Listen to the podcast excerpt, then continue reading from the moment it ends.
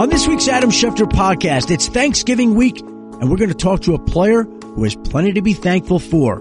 Bears tight end, Zach Miller, who spent eight days in a hospital last year after being hospitalized when he dislocated his knee and damaged an artery in his left leg. And then we'll be joined by ESPN NFL researcher Evan Kaplan to give us a preview of all the action ahead in week 12 in the NFL. But first, we're going to be joined by the former Colts All Pro Center, Jeff Saturday, who spent his weekend in Indianapolis where the Colts were inducting Reggie Wayne into the Ring of Honor. At the same time, Reggie Wayne was celebrating his 40th birthday party. First up in today's podcast, Jeff Saturday. So Jeff, thanks for being with us. I appreciate it. You, uh, you know, just before we uh, crank this up, let me just tell your listeners Yes. how a tubby, chubby offensive lineman makes it on the Adam Schefter podcast. How does that happen, Jeff? Guilt and shame, 100%. We're sitting in the green room a couple, maybe a week ago or so. I'm in there with Tim Hasselbeck, Ryan Clark. They're doing like the NFL live, you know, pre-production show. I'm getting ready for prime time. So I always listen to their questions and I mock their answers or potential answers or even the questions I love mocking. And Tim makes fun of me. And Tim makes fun of Shefty, and Shefty's going back and forth. And then Ryan Clark says, "Oh, I've I've been on Schefter's podcast." Uh, really? Ha- have you now?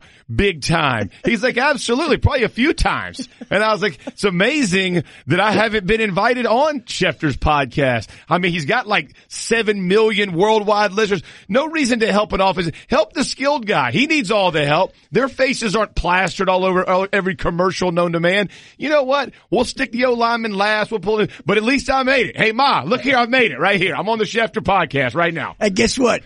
Tim Hasselbeck never has been. I love it. Let's keep that going. Keep the streak alive. No Hasselbeck. It's the no Hasselbeck, Hasselbeck free podcast. I love it. That's that's the idea of it, We're right? keep her going. Now, Jeff, you were in Indianapolis over the weekend. Yeah. It was a big celebration. Reggie Wayne was inducted into the Colts Ring of Honor, and he turned 40 years old. What was that like being back with your former teammate? And I'm sure a bunch of your former teammates. Oh man, it was unbelievable. So Saturday night we had it set up uh, a nice dinner uh, down in the basement of, of St. Elmo's, one of one of our favorite spots there in Indy. Um, and and man, we were we were laughing, telling stories. It was you know Peyton, myself, uh, Wheezy, Reggie, obviously uh, being there, Edgerrin James. Um, you, you had Congressman Anthony Gonzalez was in attendance. Oh! New, newly uh, elected congressmen were in the house. Uh, Justin Snow, Brandon Stokley was there. There was a ton of guys, man. Uh, Gary Brackett was there. Uh, Robert Mathis came back. So I mean, it was it was the nucleus of guys all hanging out, celebrating his 40th birthday, man. Um, and just you know, here's the thing for uh, like I genuinely love those guys. I mean, they, they are my boys. You know what I mean? And to see Reggie go in the Ring of Honor, man, his family being there, his mom and pops, you know, Mama Wayne and and, and Papa Wayne, just great people. Their family, you know, because you got to think, man, we were all growing up together, Yeah. and and they're watching me have my family with my wife, and they're so they're asking me all the questions and.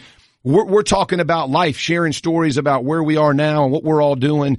Um, and, and it was emotional. It was a, it was a great weekend. Not a good, it was a great weekend being around those guys. And obviously him being inducted into the Ring of Honor is so well deserved, but it's so much more than that, man. Just the time. And listen, all the stories have now gotten even bigger. Yeah. Yo, Tom Moore, Bill Polian are in there and they're telling draft stories and Bill's taking credit for every guy in there, obviously. And Tom, Tom's interrupting, telling stories about, you know, back in the day and the calls and Manning's got it all going. And I'll keep telling everybody how sore my back is from carrying Manning for all those years. And man, we were having an absolute ball though. It was a ton of fun, man. the sheriff wasn't there? The sheriff, Peyton? Yeah. Oh, he led it. I mean, dude, he had it set up. You know, P's, yeah, he, he's got it all set up. He's got the room set up, the back elevators. He's got the paparazzi set up to make himself feel good as he's walking in. It's all set up perfect, Shefty. Listen, there's not a thing you got to do, man. I mean, tickets to the game the next day where we're all going to be. Man, listen, Manning misses no detail, dude. He is all about that noise and gets it set up. All you got to do is go in and enjoy the time. And we had an absolute blast, man. It was, it was so much fun, uh, just getting together and enjoying it, celebrating Wheezy, man, 40 years old. Um, man, we're all getting old. It, now that, that is, that's that that's a little bit daunting. when We all sit in there, but but man, what a great what a great When you go back and you see people that shared such a special time in your life, it means an awful lot. Yes, sir. Who was the one guy this weekend that you ran into that your conversation, your encounter with that person stayed with you? Oh man, great great question. Um, I say that because Yeah. I, I, listen, I didn't play football, but I covered the Broncos for 16 years. So when I see that group of people that was a part of my life for 16 years and I run into them, I'm always surprised. There's something that stays with me that that just leaves a mark Yeah. on me. It's like a soul- it's a soul can't be- tie. So Yeah, it's, it's a- even more accentuated being that these guys were your brothers. These are not my brothers. I covered them. I had a professional relationship with them, but I still feel a certain real connection to them. no, But yours is different. So who was the one guy you ran into this weekend? It was a conversation you had. It was a moment that just stayed with you that it blew your mind. A So little here, here, so so we're playing some shuffleboard late night.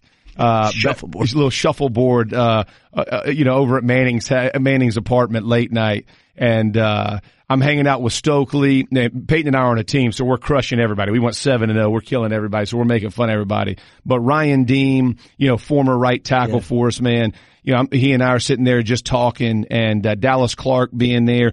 And you know, Dallas lives in Iowa now, and Diem being in Indy, so we don't we don't get to see each other. Uh, we talk via phone and text. We're always on these group texts, but to sit down and have conversations about where they are in their life, what's going on with their kids, and and to walk out on Sunday and see their wives and their ah. kids running around, you know, little forty four jerseys and seventy one jerseys. You know, you're you're seeing because my, my kids, I had my kids while I was playing, so they were in my locker room. You know, Jeffrey, my oldest son, and Joshua, my youngest, and even Savannah would come hang out at work with me. But they, they didn't have that opportunity. They had kids later. And so me being able to see them on the field as the Colts are warming up, man, it touched me. You know, guys like Dylan Gandy and Josh Thomas that I played with that, that, you- you're seeing, I, I, I watched all of them kind of grow. They came in after me, but just to the, who the men they are and the marriages they have, that's the thing that you go back. man. I mean, it, it gets you. Like I tell you, man, it is it is deep in my soul how much love I have for these people, uh, and what a special time, and, and what a special,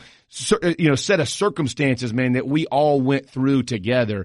Uh, it, it was incredible. And it's a passage of time too, because you see the kids growing up, and you see them moving on in life, and seeing what they're doing now. And I'm sure they watch you on NFL Live, and they're glued to the TV to watch your poignant, yes. spot on analysis. And they the love NFL. they love to try to attack. If I'm wrong, I'm never going to hear the end of it. You know, heaven forbid I say something one week and they're like, "Oh yeah, I heard you say this Saturday. Way to go!" They've tanked it since then or whatever. They're always looking to knock me down, man. Always taking shots on me. So you're at the Colts game on Sunday, Yes, and yeah, yeah. so I wanted to say to you, the Colts offensive line Woof. is unbelievable to me because this is a team that was maligned, and now the Colts have gone five straight games Yes, sir. without allowing a sack, which is the longest sackless streak since Steve McNair went six straight games without a sack in 2006. Who would have thought this collection of linemen, this Colts team, would be the line that would go five straight games without surrendering a sack? What is that line doing? What is that offense doing? What is that team doing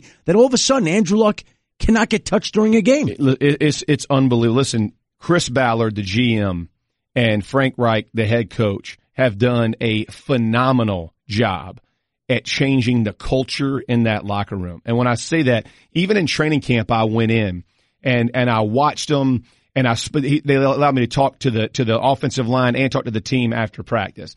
And I remember going in yesterday, and we walk in the locker room pregame, and I told uh, I told Chris and Frank, this feels like home.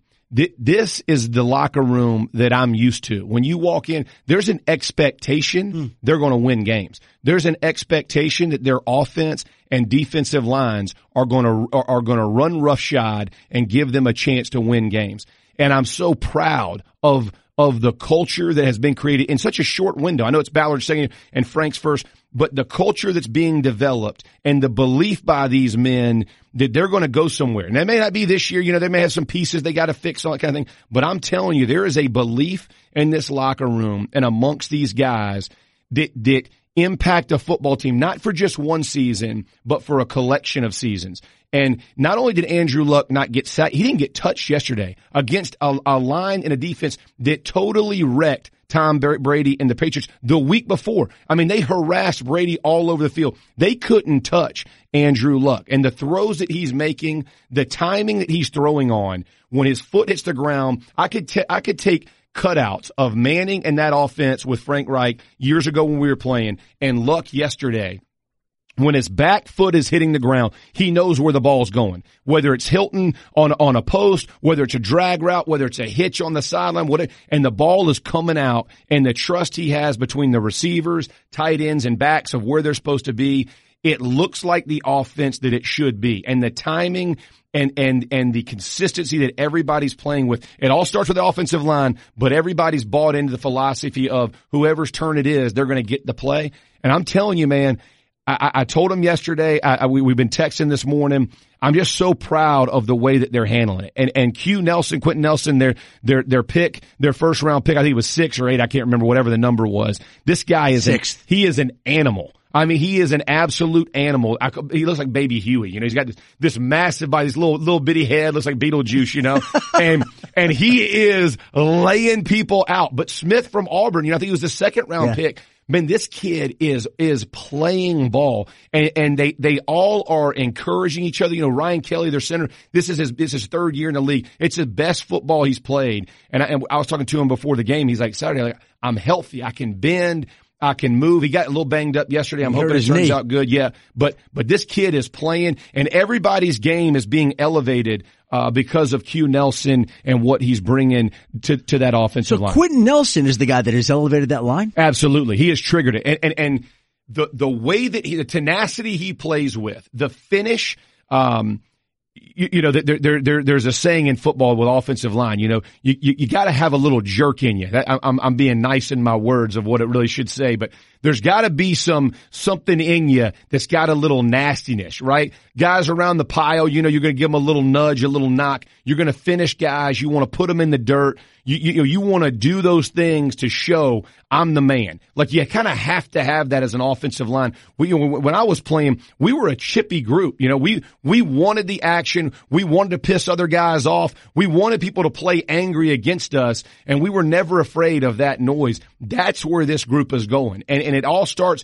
I'm telling you, man, Nelson is about it. He, he is about playing ball and he's about getting the guys around him to play to that level and he's pushing everybody, but they've, they've all bought in. I'm, I'm, I'm telling you, I can see it when you hear the conversation. Um, that group, they've come together, they've unified, man, and it's special to watch. Those guys come over to the former guys and lean on you guys, ask any questions. Yeah, yeah, I, yeah. I talked, I talked to both. I talked to a few of them actually. I talked to Castonzo, who I actually played with uh, before the game. But you know, I mean, listen, they know how to play. It's it's just all sharing. Hey, man, you know, kind of how you feeling? How's the body? How's it working? You know, what's going well? What's yeah. not?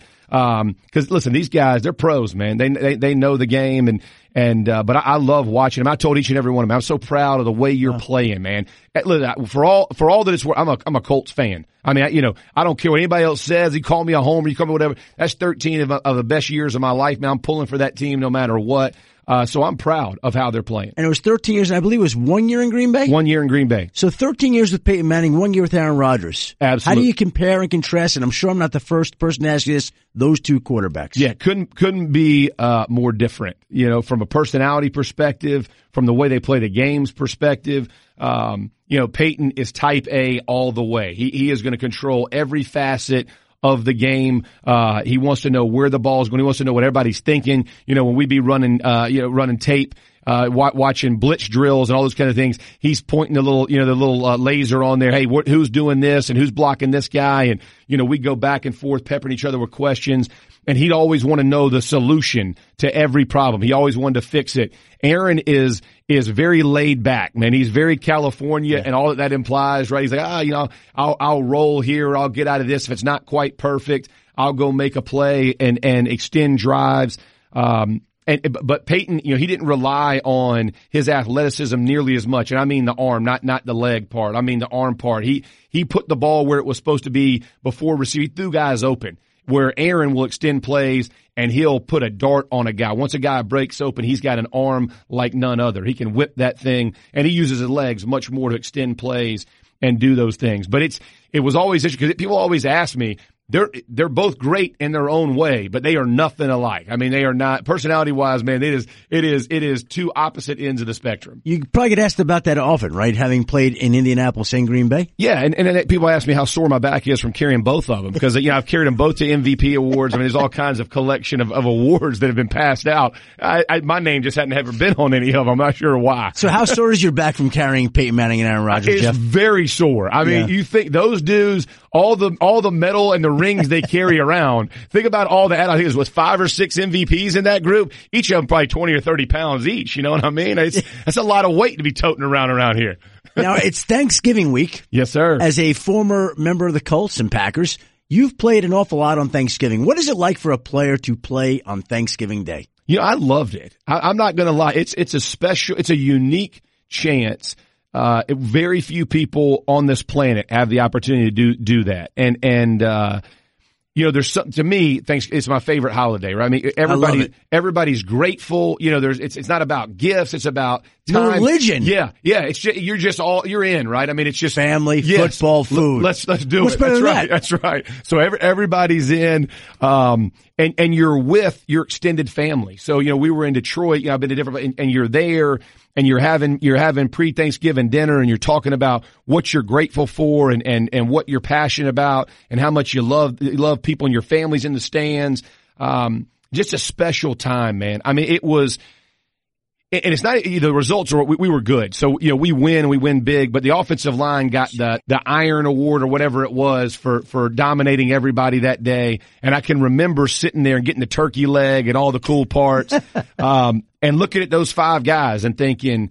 Man, look, you know, look at what we did. I mean, it's, there's something special and everybody in the country's watching it. Cause like you said, everybody's eating or eating and the TV's on and people are walking by and checking it out. And, and, and it is a, uh, it is a very special thing to do in the NFL. Give me the top three Jeff Saturday holidays. Is Thanksgiving one? Thanksgiving, Thanksgiving is number one. Let me think. Christmas has got to be two for me. Christmas got to be two. And let me think of three. Uh, uh, Kids' birthdays. So That- it- those are th- holidays. those are for me. Mm. Those are those are the most fun because we we have little family traditions that we do. Uh, you know, my wife wakes up and she's got ice cream for him for breakfast.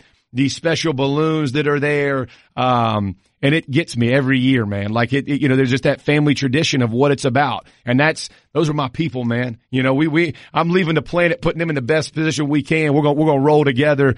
Uh, I, I love them, man. It, it's just so much fun. Those days, those are the, those are my holidays. I, I'll give them those too. You get ice cream on your birthday too for breakfast, Jeff? Not so much, you know, the hard issues and making sure we all stick around, little chubby, all of those things. I try to sneak it in, but, uh, my wife's a little, she's a little stricter on my diet, making sure she tells me all the time, I want you to be around a long time, a long time. I'm like, man, I love you too, girl. That's it. you get kale for breakfast your birthday, right? Some kind of green shake. I'm like, what is that? what in the world? Hey, Jeff, I want to thank you very much for joining us. You know, I'll say this. I personally invited you. Booger McFarland, you know, he got invited by my producer, Josh. He- He, didn't even get oh. invited by me. So when you were invited by the king, Mad respect. And like I said, you know, we're, we're Hasselbeck free here. I love that. that. That makes even better. I appreciate it, man. I had a great time, brother. Thank you, Jeff. We'll be back in a moment with Zach Miller. But first, listen up, people. We have a big favor to ask, and we promise it won't take up too much of your time. You know, our show's supported by some fantastic sponsors, right? Well, we'd love to hear your feedback. Head to podcastlisteners.com and fill out a short, anonymous survey. That's it. We swear. Again, that's podcastlisteners.com. Zach, What's up, buddy? you know what? We talked about doing this a year ago after your knee injury. I reached out to you at that point, and it's really nice to see you doing as well as you are these days. And I guess that would be where I would want to start. And why don't you tell everybody how you're doing from your recovery from the devastating knee injury that you suffered last year in New Orleans against the Saints? Yeah, that was that was a long year ago, huh? Oh, a long year. Longer for you than me, I'll bet. Yes, it was it was a challenging year, but um, you know I'm I'm in a good place right now. It's been a lot of uh, a lot of good support from from family and friends and and our staff and everybody involved has been helping me and just uh, a lot of work. So I'm I'm good now, making strides.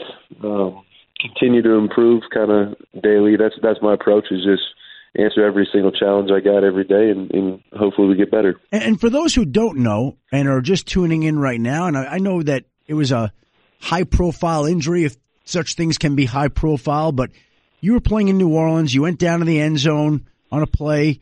Um, you dislocated your knee. You mm-hmm. severed an artery, right? Mm-hmm. Uh, you were rushed to the hospital in New Orleans, University Medical Center there, where doctors performed emergency vascular surgery to repair the damaged artery in your left leg that came from the knee dislocation, and you remained yeah. hospitalized for eight days in New Orleans before being transported back to Chicago in a medevac jet. When I say all that, what goes through your mind? Um, I was cringing as we're going through it. If you can see my facial expression, just um, it, it takes me back to to relive that moment and, and be in it.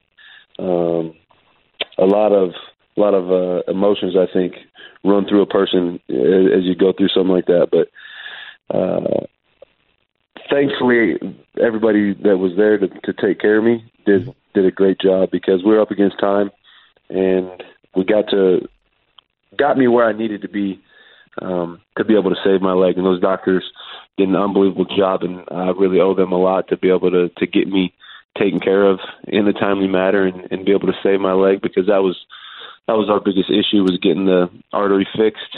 Um, you know, before your your body kind of just starts to deteriorate from a lack of blood flow. But I go back to those days, and you know, I got a ton of pictures and and things that we uh, have just kind of rehashed because the, the year anniversary just popped up um, a couple weeks ago. So I've I've been through it, but to be where I'm at now and, and look back at what it was, uh, I'm very thankful and, and, grateful to be where I am. Is there a way to quantify exactly how close you came to losing your leg?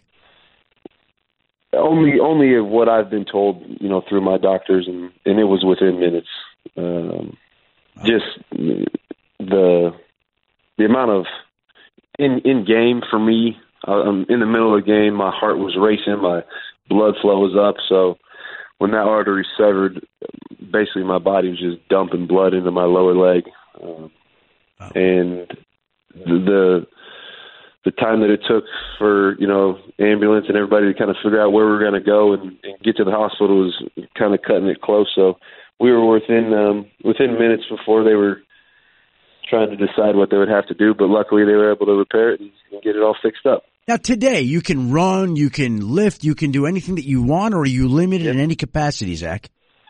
Um, I'm, I'm probably a, a little bit limited as far as the running wise. Now, I'm not I'm not out sprinting, um, but I can I can jog a little bit and and move around to where I felt good because that was a goal of mine. I wanted to run within a year. It's just a personal goal that I set, so I had something to kind of work towards as I was going through this thing and I hit it, and and I was very happy to get there. But I, I don't really have many limitations in in the weight room or running, just as far as uh, what I can push the limit of pain. You know, where where I feel like all right, this might be a little bit too much too soon, but um, we'll continue to get there, and hopefully, you know, within the next couple of weeks, we get allowed to do a little bit more and a little bit more, and kind of push the envelope a little bit. Well, you, you, talked about making it a goal to run within a year. What is the next yeah. goal for you? Is there another goal here that you're striving toward? Do you set these goals for yourself?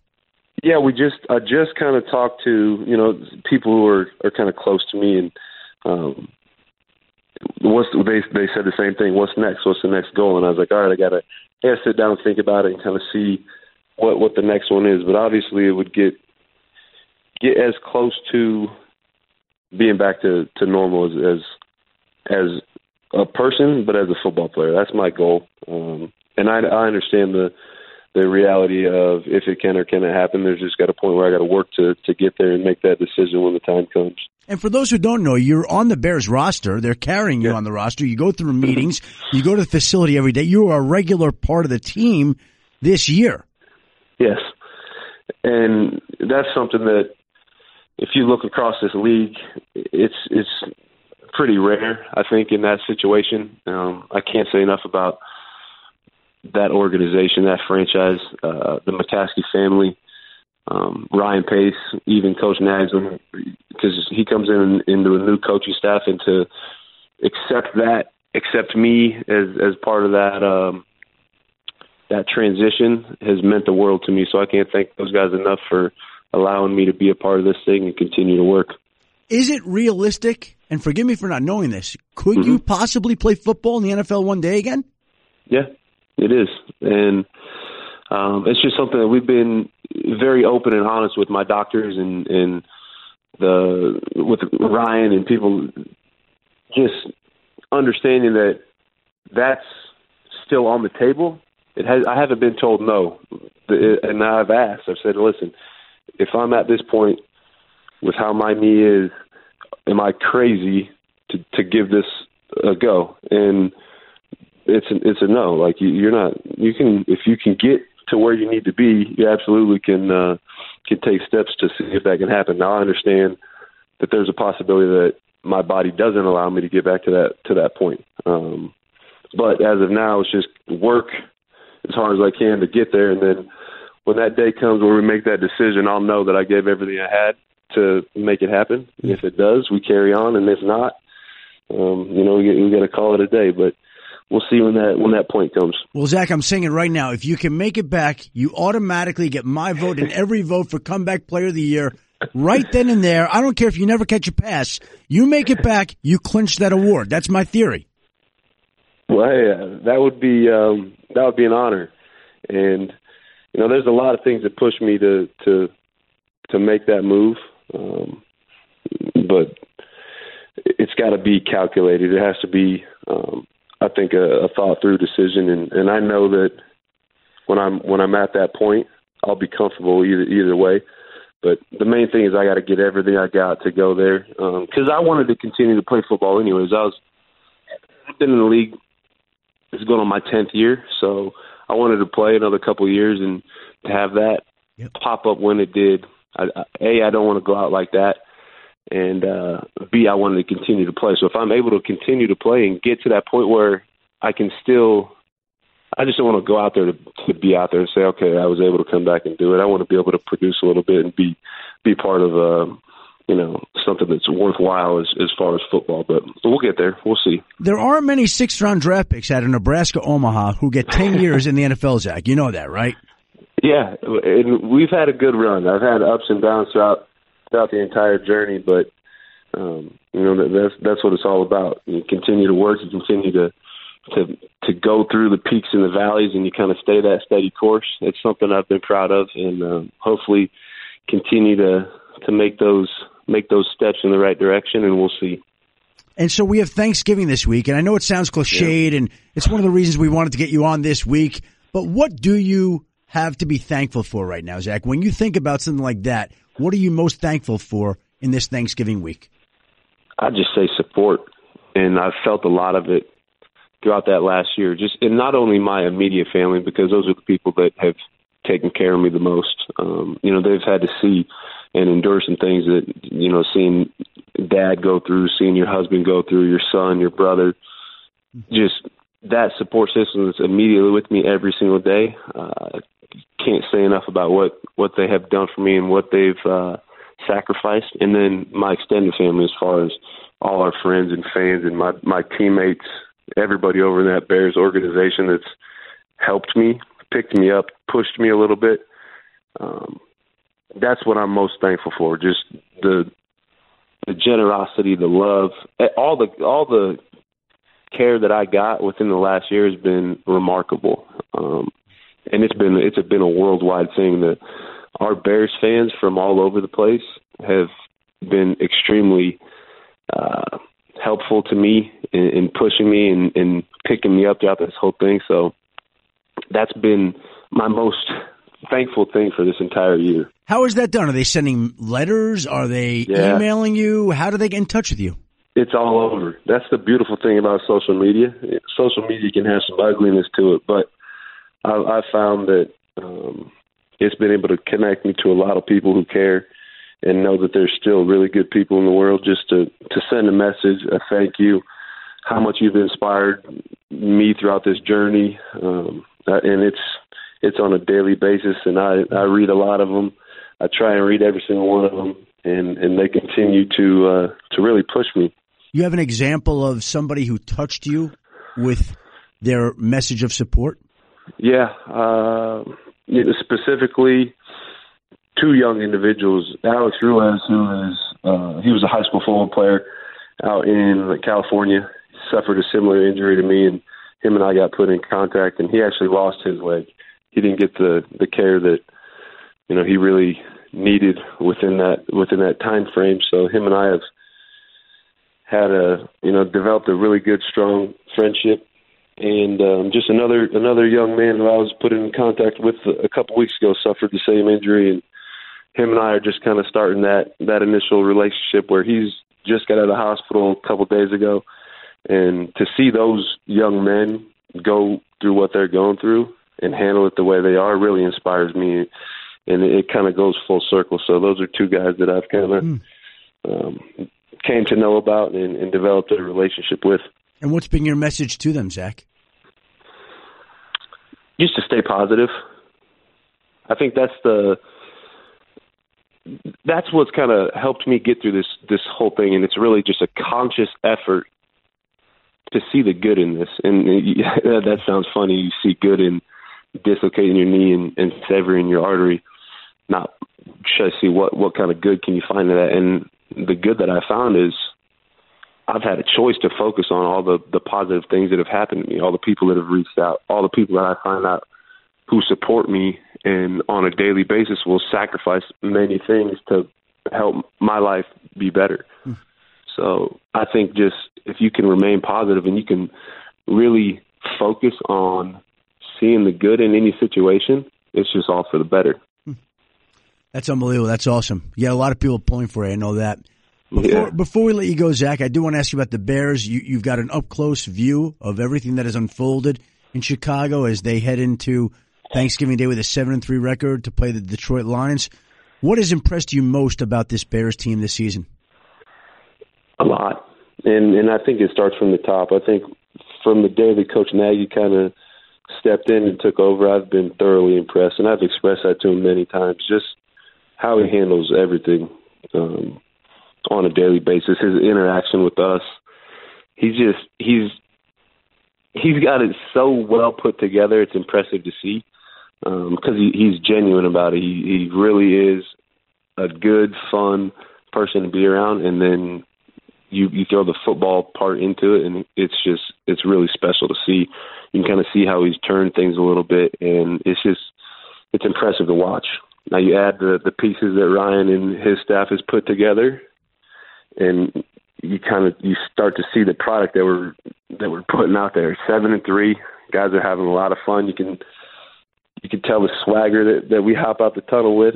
So it's fun to watch. I get a a different view because I kind of get a step back and actually, when you're in it and you're playing, you don't you don't get that vantage point that I have right now to to really watch them and see how they move and how they operate. Mm. So I got a special seat in the house, and it's it's pretty fun to watch. You know, Matt Nagy's raising four boys on his own. Yeah. Well, his wife, of course, but he's got four boys, ages ten to fourteen. So he's got four boys at home, and then he's got fifty-three more boys. They're in the Bears training facility. So he's probably used. You know, one thing probably helps with the other. I think being around all the boys he's raised over time on football teams, the young men, has helped him with the young men that he's raising now. Do you think there would be any correlation there? I'm certain that there is, and I know. Uh, they just had a, a a luncheon the other day that he invited you know the the wives and um the families of the organization to come and he spoke at and I can tell you that he had an impact because my wife came home and had a list of notes uh of how he's raising his kids and and how he impacts them mm-hmm. and, and in turn how he impacts us so I'll tell you from firsthand he's doing things right. Yeah, he's he's a good man and he is a excellent football coach.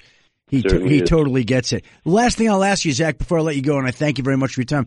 Did you get a chance to watch Alex Smith's injury, and would you reach out to a guy like that to offer words of encouragement to him? Yes, I did see it, and that's unfortunate. And you just live in it, going back and seeing it happen to somebody else, and, and something of that nature, you just you feel terrible for him. And of course, I I would offer any amount of advice that he would ever need. So I'd be willing to reach out to him and kind of he's got to get through that that initial uh, that grieving phase. I would say because you go through something traumatic like that, and uh, I'm sure he'll he'll bounce back too. That's something he's a strong individual. I know that just from from watching his career and and the resiliency that he has. So I'm sure he'll get fixed up, heal up, and do everything he can to get back to to being himself. Hey Zach, keep making progress. Keep working your way back to the NFL. Keep maintaining that great attitude that you have, great perspective. You got everybody pulling for you, and I wish you and your family a very happy Thanksgiving. I appreciate you, buddy. I wish you the same. We'll be back in a moment with Evan Kaplan, but first I want to tell you about Vivid Seats. You know me best for delivering news from around the league. Speaking of, recently received a tip. Vivid Seats is offering ESPN fans 10% off football tickets, but you have to act fast. Head to vividseats.com and enter promo code ESPN at checkout to receive 10% off your first order. Vivid Seats is the official ticket partner of ESPN, and with their 100% buyer guarantee, there's no reason to miss a game this year. Don't wait. This offer ends soon. So head to vividseats.com, get off the couch, and get into the action. Your team needs you. Cap hit. All right, once again, we're joined by the great ESPN NFL researcher Evan Kaplan as we get ready to head into week 12. We are really at a critical juncture here, Evan. And I remember Bill Parcells always used to say that the real teams begin to separate themselves after Thanksgiving. So here we are in Thanksgiving week, and one team that has separated itself so far is the New Orleans Saints. How do we put what they've done so far into perspective, Evan? The offense just keeps rolling in New Orleans, and the Saints have now scored at least 40 points in six games this season. Hmm. That's already tied for the most in any single season by a team in NFL history. Wow. They've got at least 45 points in three straight games. They could become the first team all time with 45 and four straight against the Falcons Thanksgiving night. Remember, they scored 43 against the Falcons in Atlanta earlier this season. So you look at that offense and it, it seems tough to slow down. The defense is complementing on the other side of the ball. Saints nine and one and, and rolling right now. They lost their opener. They haven't lost since. I don't know how anybody's going to slow them down. I mean, they look right now like an unstoppable force, and we'll see what happens Thursday night. But I don't think anybody's beating them in the dome. No, no, absolutely not. I I mean, mean, that is hard to imagine that they could lose a game at home. Look, and you consider the game they lost, they scored 40 points in the game against the Buccaneers in week one. And, and as you project ahead to the playoffs, they are 5 and 0 in the Superdome in the postseason in the Brees Payton era. So as we're, as we're thinking about home field advantage throughout the NFC playoffs, like you said, uh, it's going to be tough for a team to go in there and win in January. And here's the difference that you pointed out: they scored 40 in that opener against Mhm. the Bucks. Right now, the defense is playing at a different level, and the people around that team said over the summer that this was a different defense. The defense was better than the offense, Yep. if you could believe that during training camp. right.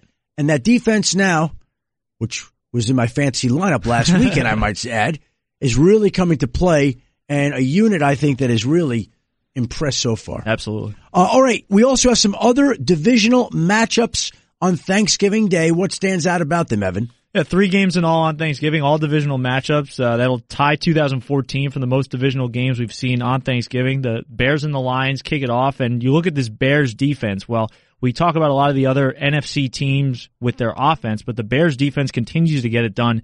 Enter week 12, leading the NFL in takeaways, leading the NFL in defensive touchdowns. And the most interesting part is that the defense and the offense, they, they really are working in concert with each other. The Bears have 97 points off turnovers this season. So even when the defense is not scoring touchdowns, the offense is using those short fields and, and, and, uh, scoring themselves. So you look at the Bears, these teams played 12 days ago. Uh, Bears won in Chicago. Now they'll head to Detroit on Thanksgiving.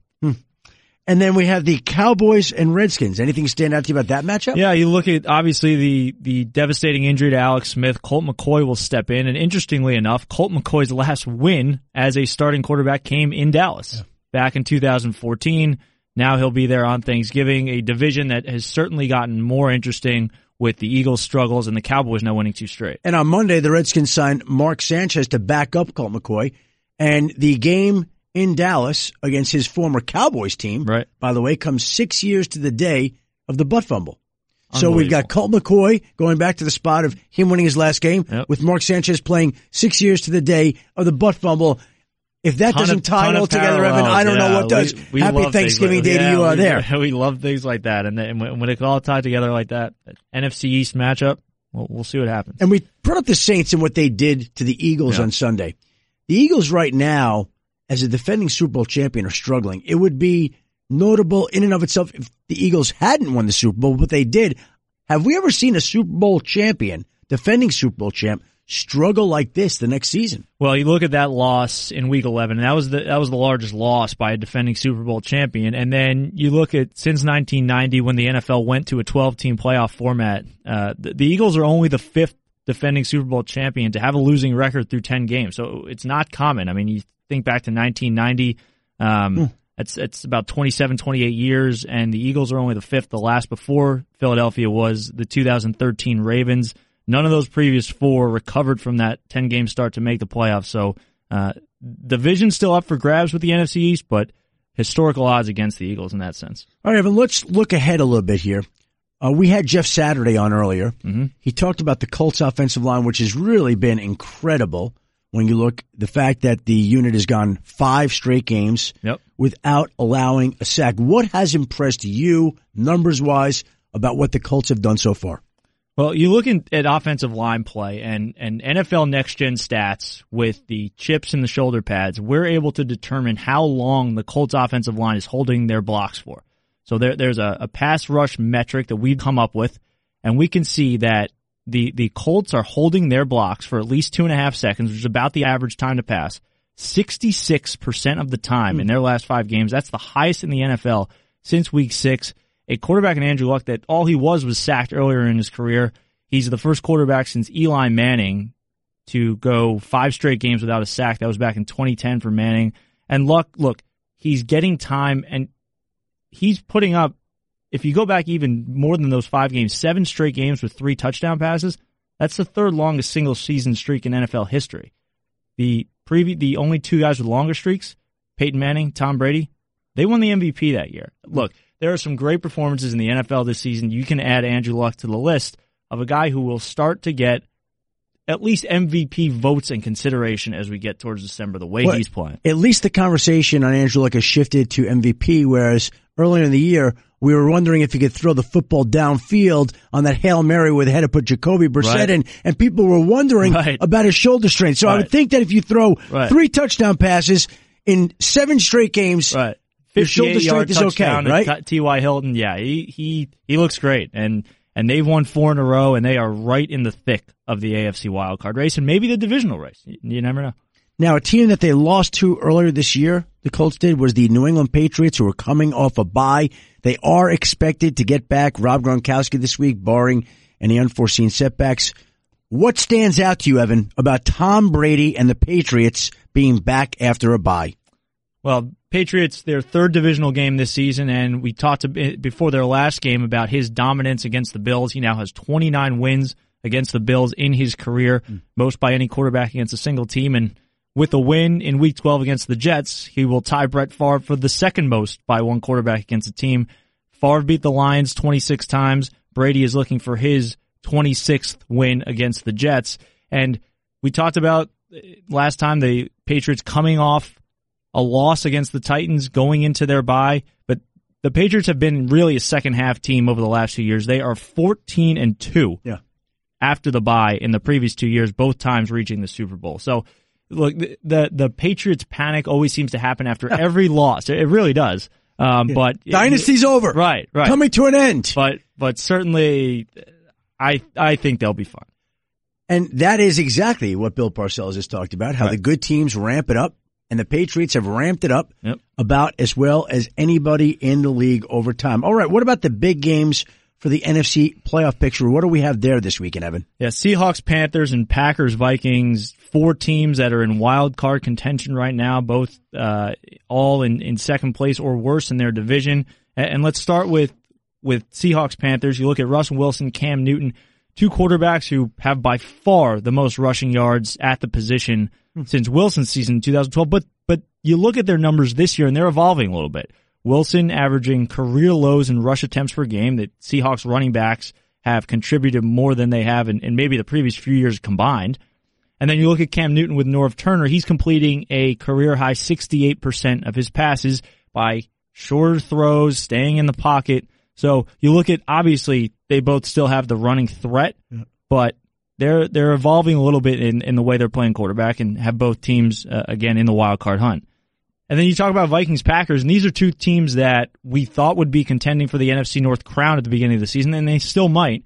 But the Bears at seven and three entering week 12, first place in that division. And this is an interesting one that I was talking to Adam, our old friend Joey Roberts about last spoke to night. Joey today. I, I was, we were talking the last night during the game and Kirk Cousins, when he gets down in games, he has not shown the ability to come back. So at any point in a game when he's trailing by seven points, not 10, not 14, only seven points by a single touchdown, he is 2, 18 and 2 in those games in the last three Is seasons. Is that on Kirk Cousins or is that on the Washington Redskins and Minnesota Vikings? I think it's both. I think it's both. So we we, we always uh, get a little wary about uh, applying win loss records to a quarterback, but look, he he probably deserves some of the uh, the blame, if you want to say. Well, look, but the team does as well. So look, the the Vikings when they've gotten down this year, 0-4 and one in those situations. So I think it goes all the way around. It's unfair, as you said, to put it all on Cousins. But look, if, if the Packers get up early, that has not been a good recipe for the Vikings this season. Well, I think that goes to show you that again. I think the best way of just summarizing that is Kirk Cousins, fair or not, has struggled to lead his team to victory when his team has fallen behind. Right. That that is a fact. so That is a fact. and he needs to turn that around if the Vikings are going to catch the Bears, who have done an unbelievable job jumping out to the start that they have at seven and three and first place in the NFC North. Evan should be another great week in the NFL. Appreciate you joining us today. Thanks, Adam. Happy Thanksgiving. Same to you. And so a special thank you to Evan Kaplan for providing all that great insight again as he previewed week 12 in the NFL as we get late in the season. Special thanks to Zach Miller, who's making that tremendous comeback from that devastating injury and keeping a remarkable attitude and perspective about it. And also to our friend and colleague here at ESPN, Jeff Saturday, who's doing a great job for NFL Live, was a great center for the Colts and provided us with some great entertainment from his weekend in Indianapolis. And thank you, the listener, to tuning into another podcast. Happy Thanksgiving to you and your families. And please join us again next week for the latest edition of the Adam Schefter podcast. Thanks for listening, everybody.